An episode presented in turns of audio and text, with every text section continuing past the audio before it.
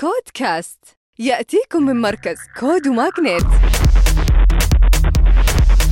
مع طارق الجاسر. وحياكم الله في نشرتنا الأسبوعية. في البداية أحب أرحب بمجتمع ريادة الأعمال SaaS واللي اختاروا مركز ريادة الأعمال الرقمية كود كمرفأ لتجمع شركات SaaS الناشئة في السعودية. طبعا هذا مصطلح يطلق على الشركات اللي تقدم البرمجيات كخدمة و SaaS مأخوذة من Software as a Service. عاد كاتبين في التغريدة وصار لنا مكان رسمي نجتمع فيه برعاية كريمة من MCIT Gov SA اجتمعنا وناقشنا التحديات التحديات اللي واجهتنا واتفقنا على خطط رهيبة في المستقبل القريب بإذن الله. على فكرة مركز كود ريادة الأعمال الرقمية التابع للوزارة خرافي.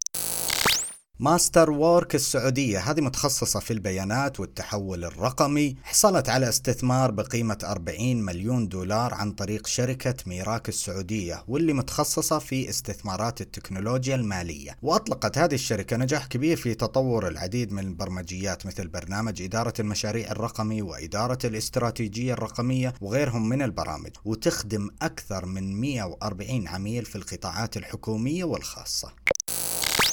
أما تابي الإماراتية واللي عندهم شعار تسوق وادفع لاحقا جمعوا 54 مليون دولار أضافوها لجولتهم اللي هي Series B واللي أغلقوها في أغسطس الماضي. الحين بلغت القيمة التمويلية حوالي تقريبا 104 مليون دولار. وهذه الجولة جت بدعم من صندوق STV وشركة مبادلة وغيرهم. تابي تملك أكثر من مليون ومئة ألف مستخدم في مجال التسوق إضافة إلى ذلك أنهم عقدوا شراكات مع أكثر من ثلاث آلاف اسم تجاري في الأزياء وأمازون وشركة نون ويسعون أيضا التوسع للأسواق العالمية.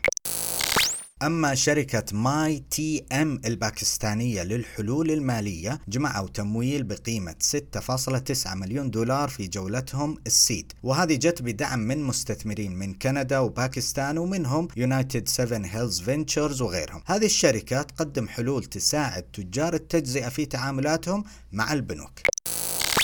وأخيرا منصة دكانتك الإماراتية هذه متخصصة في إدارة واجهات المتاجر الرقمية. جاهم استثمار 5.2 مليون دولار في جولة الـ Seed بقيادة Global Founders Capital وغيرهم. هذه الشركة توفر نظام سحابي متكامل يهدف لتعزيز متاجر المجتمع المحلي بواسطة التحولات الرقمية والتكنولوجيا الشاملة وبيعملون على تحسين من العمليات التجارية مثل اللي يحولون من متاجر عادية إلى رقمية.